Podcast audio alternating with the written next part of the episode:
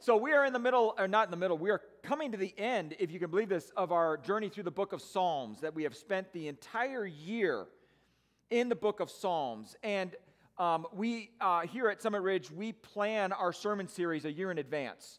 And so we are looking at next year, kind of the theme running around that we're looking at and, and kind of putting um, flesh on, if you will, on this idea, on this concept, is the whole idea that we're going to devote much of next year to is the idea that we are the church. We are the church and the importance of what that means for us to be the church. What does it look like for us to be the church? And so we're going to be looking at certain um, books, most likely in the New Testament, obviously, that, that kind of paints a really good picture of what it is for us to be the church, as well as looking at common um, uh, issues, if you will, things, dynamics that come into the church. In case you didn't know this, um, I just want to give you a news flash. The church is not perfect.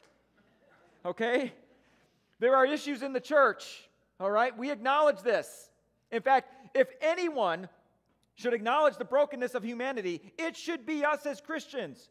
It should be us as the church. And we should just, just, just simply lay it out and say, you know what? We're not perfect. We don't have it all figured out. In fact, we have issues. And, and contrary to maybe popular belief or contrary to our desires, we don't leave our baggage outside. We bring it in. That's why we have extra seating in here.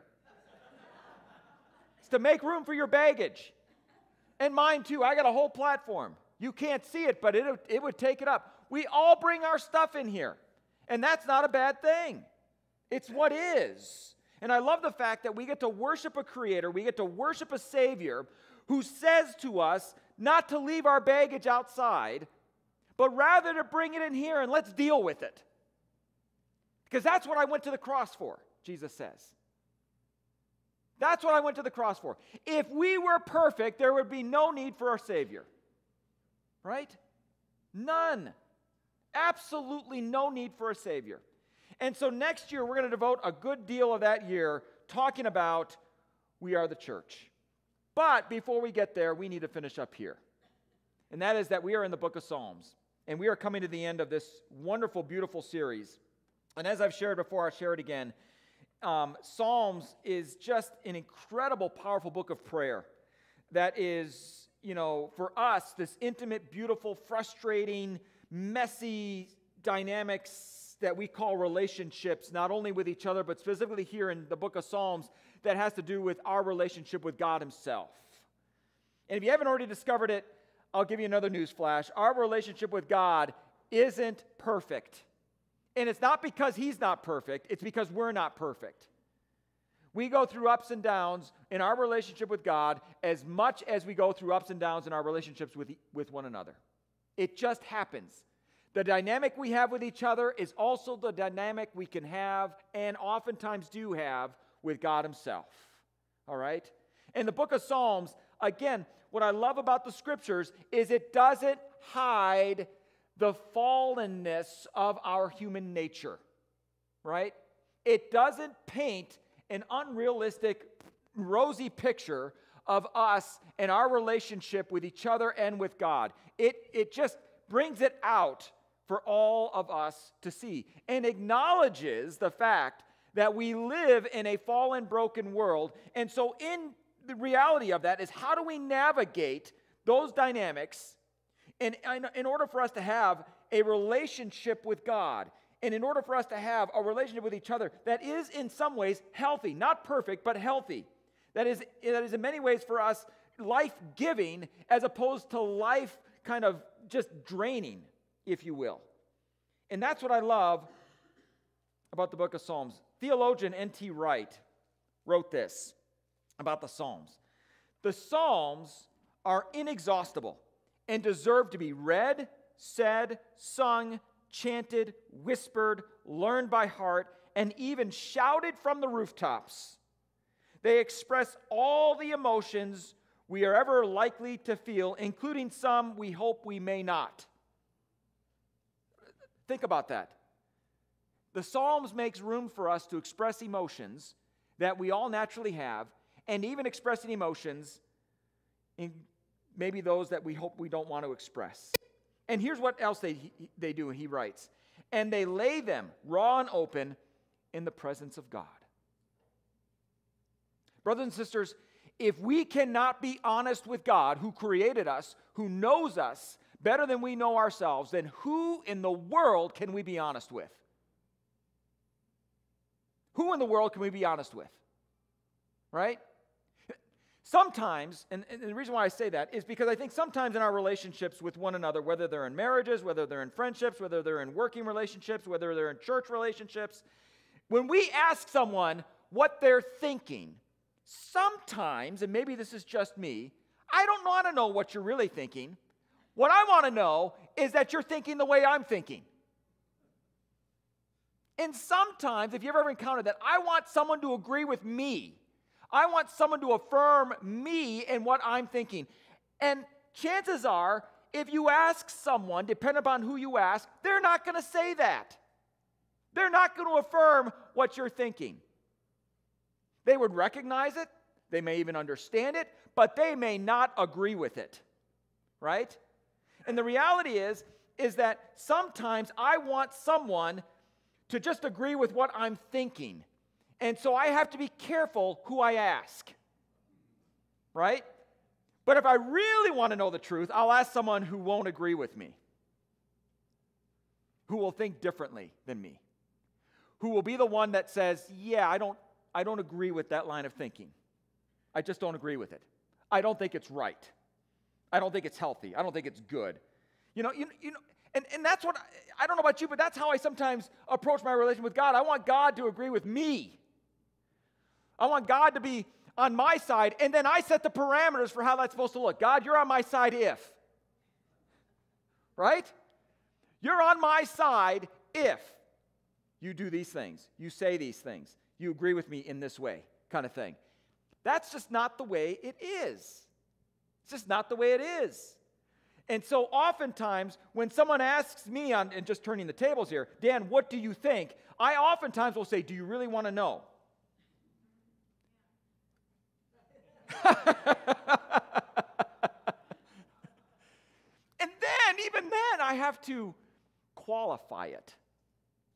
I have to qualify it, right? I have to qualify. There was a, I was at a pastor's, another pastor's retreat. I tend to go on a lot of retreats. I don't know why. It's just, a, it's just par for the course. I was at a retreat during the week, so I, you, you never would have noticed because I didn't miss a Sunday. I was here up in Mount Lemmon.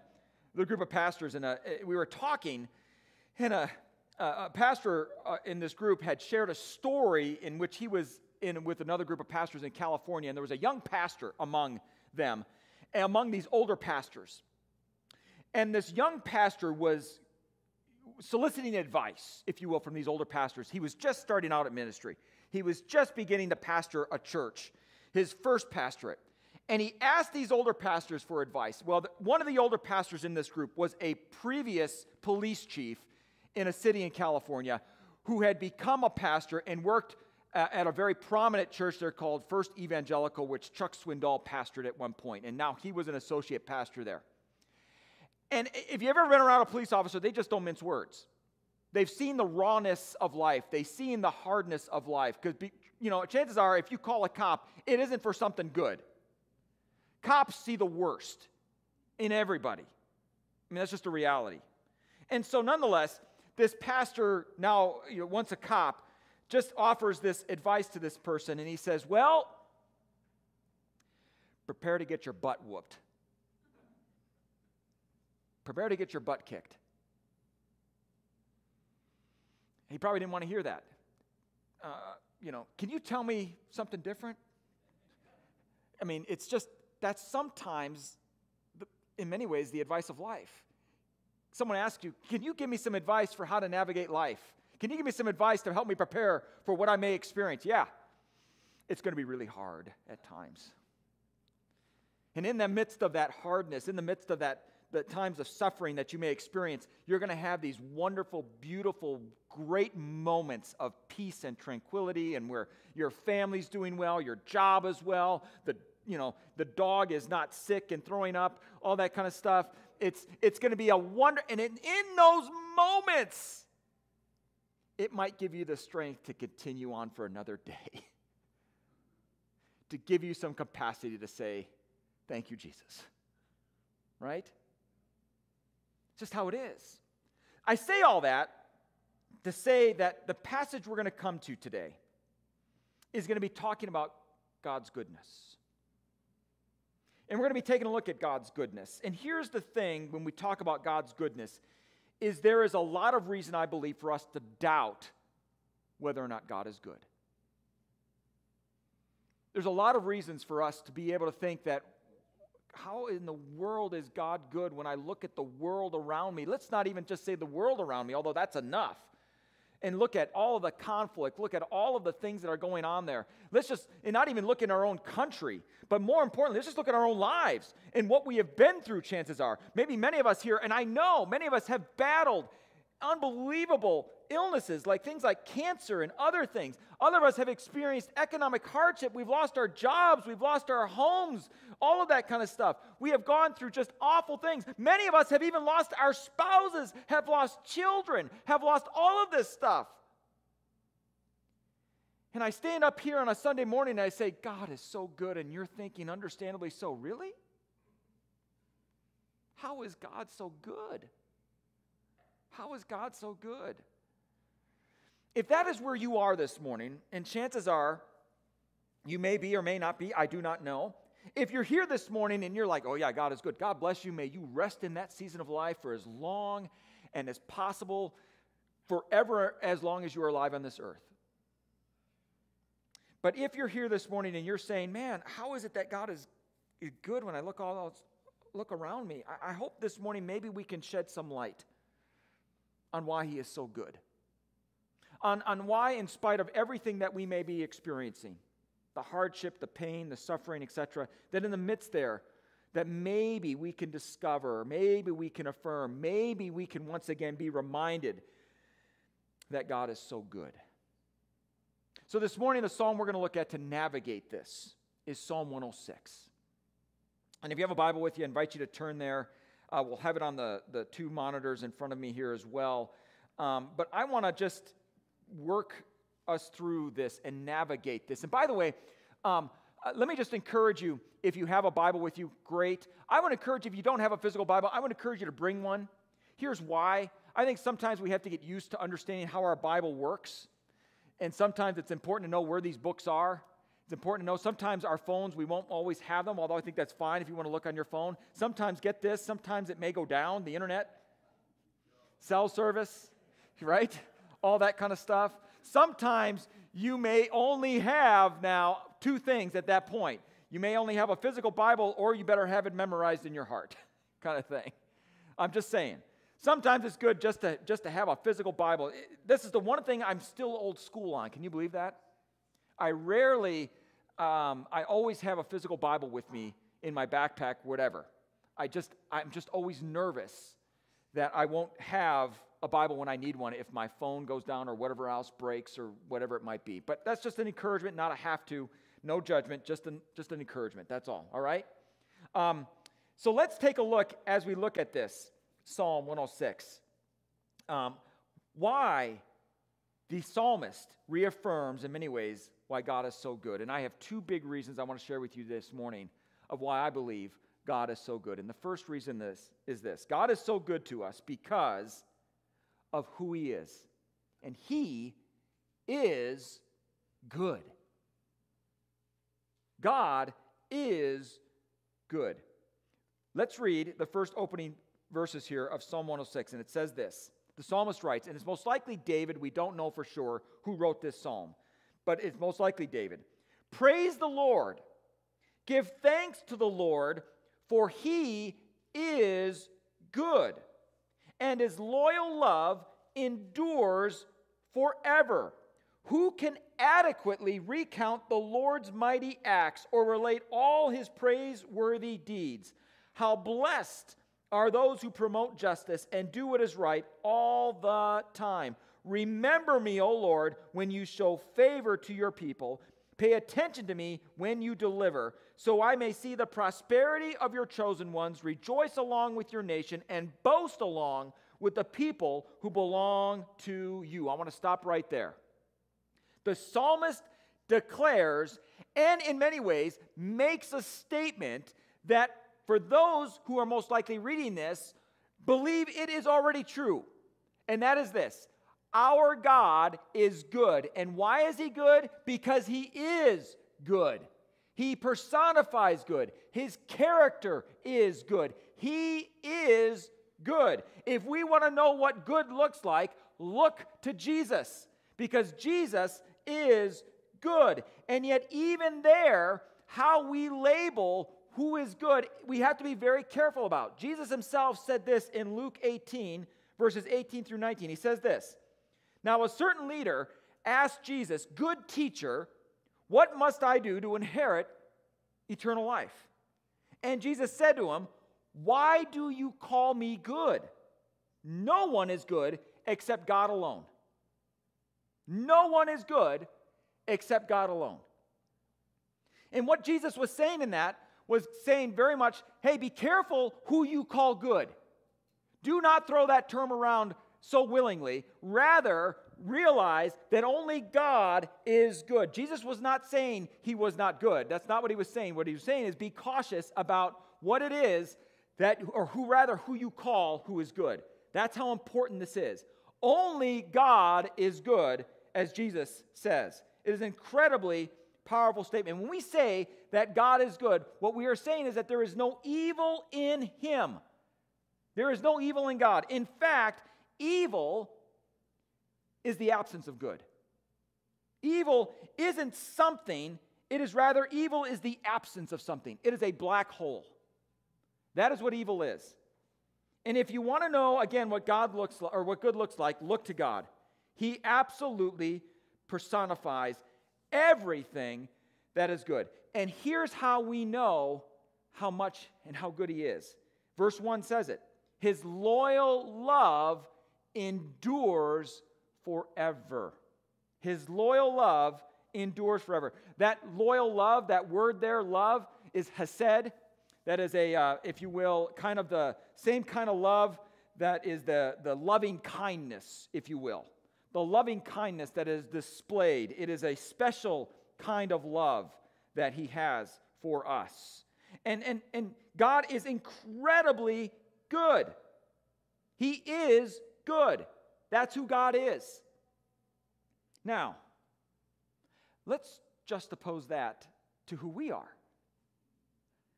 The psalmist says this in verse 6, in 106 We have sinned like our ancestors. We have done wrong. We have done evil. Our ancestors in Egypt failed to appreciate your miraculous deeds. They failed to remember your many acts of loyal love, and they rebelled at the sea by the Red Sea.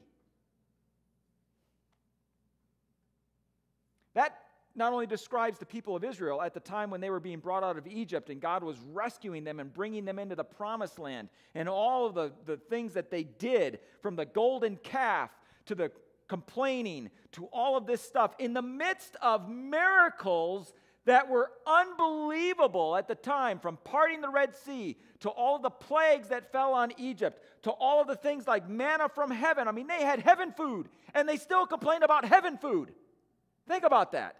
They had water from a rock, right? I mean, all of this kind of miraculous stuff. And it even shares with us the clothing they left Egypt with by the time they got to the promised land was still good.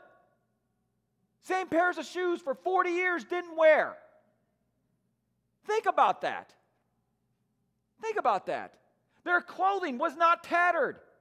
And in fact, when Moses died, he died not because he was frail, not because he couldn't see well, not because he couldn't hear well, not because it was his time that he was just, well, your, your time is spent. No, the scriptures describe Moses as being still in his prime. Remember when Moses was called to bring Israel out of Egypt? He was 80 years old. Many of us look at 80 and think, whew, I'm getting ready to retire at that point. In fact, I'm already retired at that point. Moses was just getting started. Moses was just getting started. The work he did before then was just training when he was shepherding sheep and all that kind of stuff. He was just getting started. I mean, this is the miraculous stuff. And I don't know about you, but sometimes I've been tempted and think, God, if you ever did that today, If you ever parted a sea, if you ever rained down manna from heaven, oh, I would believe you even more. I wouldn't complain. I would eat this stuff willingly. I would just be careful. Be careful. Miracles wear down and wear out over time. I'll never forget this in one of the earliest churches I served in. There was a, a couple that had a son, and when he was born, the son was, was dead, was stillborn. And um, it was devastating, absolutely devastating. And so the father and the mother, they were grieving the death of their son, and there he is in this little bed in the hospital. And the father went over to say his last goodbyes to his son before they would wheel him out of the room. And as he was saying his last goodbyes, the son started breathing. The son came alive. Still alive to this day. Him and my older daughter are the same age. They used to play together. And I'll never forget what the pastor at the time said. He said, It's a miracle. And then several years later, when I was still there, he would say, Yeah, it's a miracle, but here's the thing. After a while, miracles begin to poop. miracles begin to cry. Miracles begin to complain. And we begin to kind of forget that this is a miracle. Never mind the fact that just a child, a baby, is a miracle in and of itself. It's amazing. But a child who was born stillborn and comes alive, that's a miracle. And yet, even miracles over time wear off the effect of them. It just happens. We forget all the wonderful things that God does in our lives because it gets crowded in by all the stuff that's happening now. And this is what the psalmist is writing. He's saying they failed to remember your many acts of your many acts rather of loyal love, and they rebelled. That's us. The story of the Israelites is our story. There's unbelievable things that God has done in our lives, and perhaps we can remember, or maybe, maybe we can barely recall, or whatever else, all of these wonderful things that God has done. But yet, here we are today saying, God, why? And we rebel and we sin and we, we do all this stuff. In fact, this is our position. Psalm 14, 1 through 3 even describes it like this Fools say to themselves, There is no God. Fools say to themselves, There is no God. They sin and commit evil deeds. None of them does what is right. The Lord looks down from heaven at the human race to see if there's anyone who is wise and seeks God. Everyone rejects God. Everyone. Everyone rejects God. They are all morally corrupt. None of them does what is right. Not even one. Yeah, but, but Dan, look at David. David was a man after God's own heart. Yeah, what did David do? What did David do? Yes. What is the one thing we remember about King David? Even if you've never read the scriptures, you remember him and Bathsheba. Right? You remember that story. David sinned. And so, even and, and, and this, this psalm is so powerful that even Paul quotes it in Romans 3 there is no one among us who is good. No one, not one is good. We are so fallen, we are so sinful that even in our, our, our desire to do good, we still mess up, right? Even in our desire to, to try to help, even in our desire to try to assist, even in our desire to try to make things better, we in some ways make things worse. Just happens, right? It just happens. I was, I was thinking about a couple of things about even just on a humanity level. We, we do some unbelievable things because we're made in God's image. Because God has endowed us with these things to do, things like a beautiful mind and things that we can create and think, the very things that God Himself does, He has also imbued in every single one of us And yet, because of our sin, because of our brokenness, because we have rebelled against Him, even in those aspects of things that we do that are trying to help, we in many ways miss the mark. Recycling. Not against recycling. I think recycling is a great thing, you know? But the reality is, recycling, if you, if you read about it, is that the fact that those, those plastic water bottles that we have, now they're saying, don't recycle those. It just gets shipped off to third world countries and winds up in rivers and lakes over there. Doesn't help. Throw them away because at least they'll get incinerated. We're just trying to help.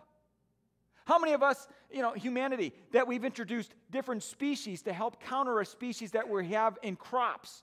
And all of a sudden we find out, oh my word, what do we do? Now we've got this invasive species, it won't stop. We were just trying to help.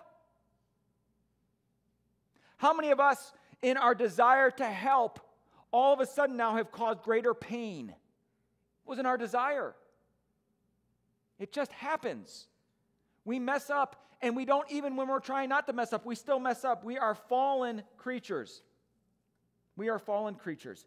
It is just how it is. In fact, John Piper has a great quote about sin. he defines sin this way, and he says the following What is sin?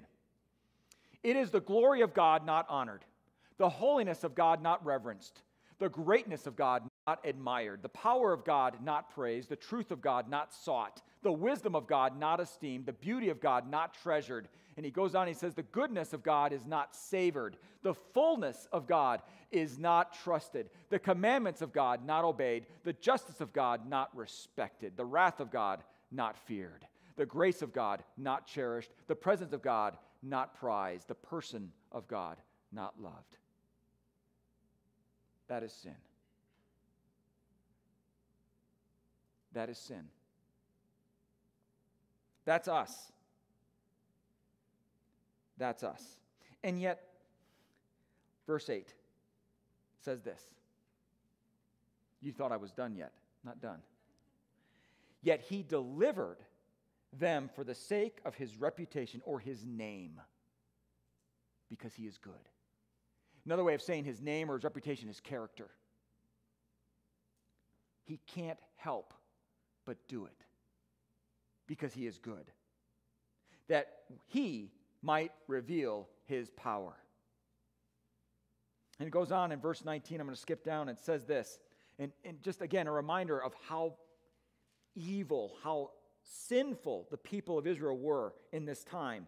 It says this in verse 19 They made an image of a calf at Horeb and worshiped a metal idol. They traded their majestic God for the image of an ox that eats grass. How many of us trade the image of God for something much less? I once heard someone say this, and I think it's very true. We are the only creatures in this world that can hit below and that actually can stoop below our intended purpose for what we were created for. A dog doesn't do that, a cat doesn't do that. I mean, a mosquito doesn't do that. But we do. But we do. It's terrible. And he goes on and he says this and they rejected the God who delivered them, the one who performed great deeds in Egypt, amazing feats in the land of Ham, mighty acts by the Red Sea. He threatened to destroy them, but Moses, his chosen one, interceded with him and turned back his destructive anger. I mean, it was amazing. The things they did. And before we begin to say, boy, I'm glad I'm not one of them, no, we are. And in many ways, we may just be as bad or even worse. And yet, God is so good. God is so good. The, the question of why is there suffering in the world? And why does God allow suffering? It's an age old question that isn't, I believe, on this side of, of heaven, is, cannot be fully answered to a degree that will satisfy. It won't satisfy me.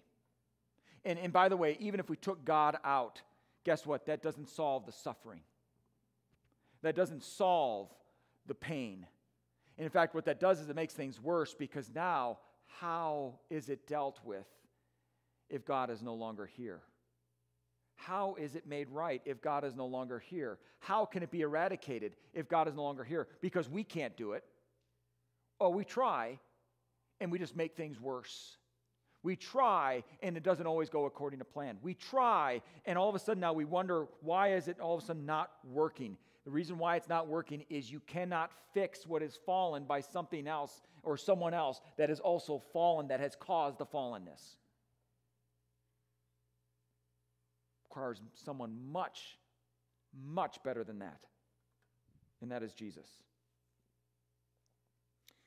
God is good. That's reason number one. Here's reason number two God is so good to us because what he does is good.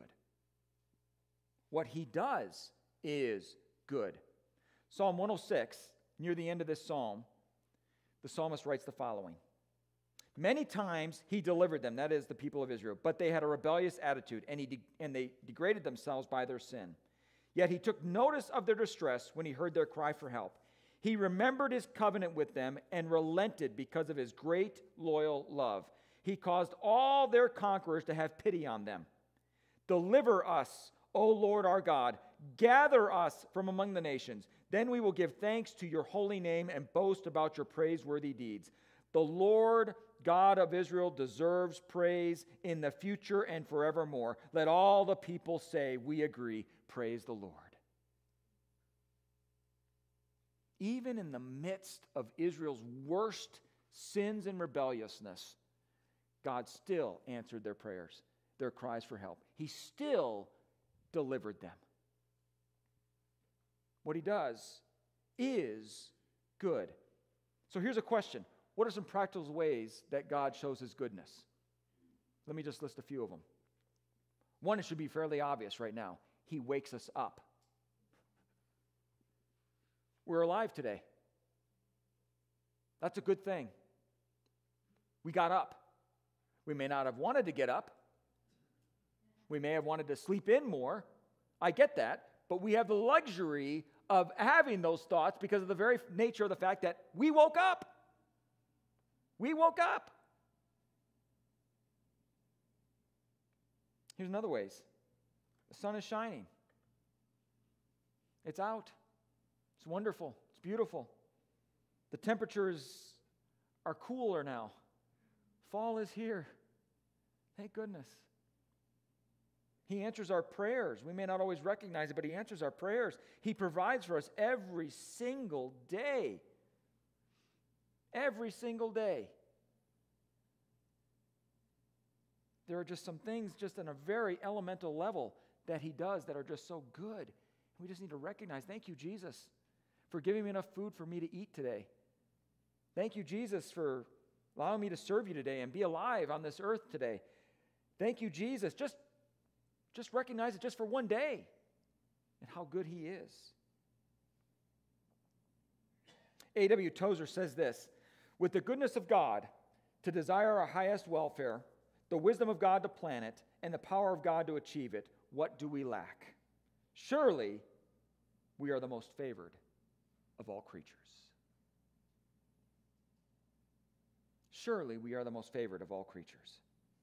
Do you understand that this is what God's posture towards us is a posture of goodness, a posture of wanting us to experience everything that He has in store for us, a posture of us not wanting to suffer needlessly, not wanting us to suffer for the sake of suffering, but He wants us to experience and to live the kind of life that He has always wanted us to live a life that is absolutely dedicated to Him.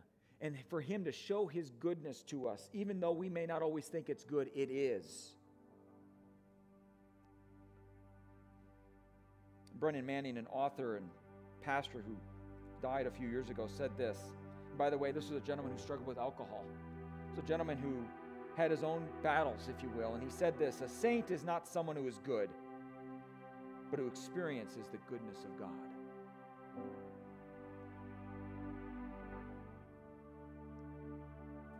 Love that. We're all saints, not because we're good, but because we get to experience the goodness of God. So there's a phrase we say at times here at Summit Ridge. It's a phrase that's shared a lot around churches around the globe. You know it. We said it a few weeks ago. I'm going to say it again. God is good all the time. And all the time, you know where that phrase came from? That phrase is a call and response affirmation of faith. It's often used in the African American churches. And the leader oftentimes says, God is good, and the congregation responds all the time. And the leader says, then all the time, and the congregation responds, God is good. The phrase comes from Psalms 23 and 107, as well as from the Gospel of John, chapter 10, verse 11.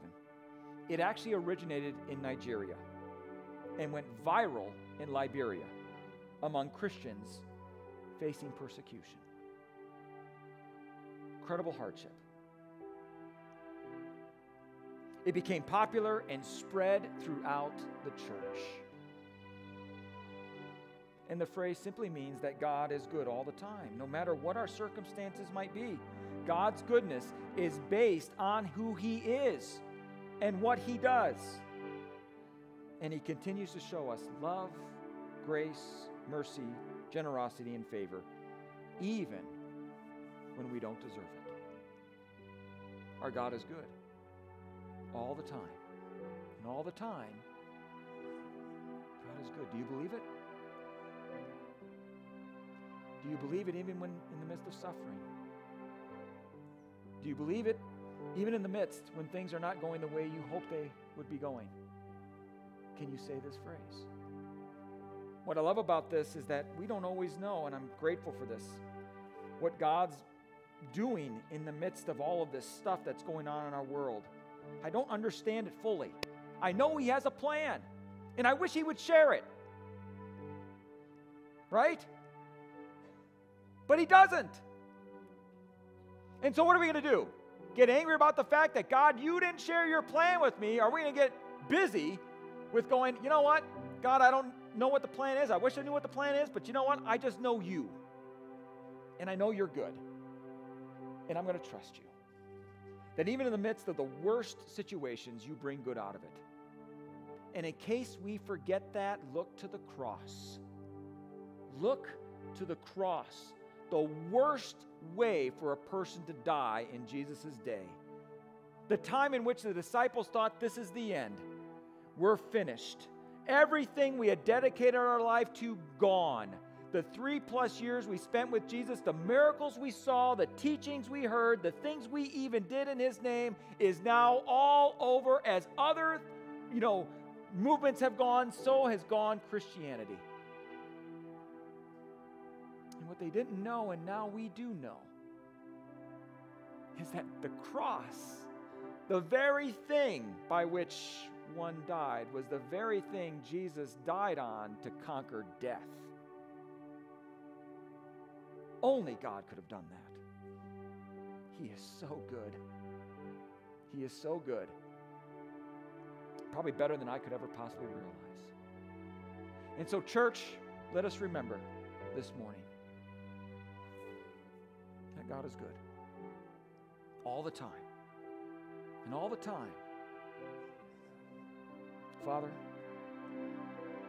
I pray this morning that that truth would rest not only on our minds, but in our hearts.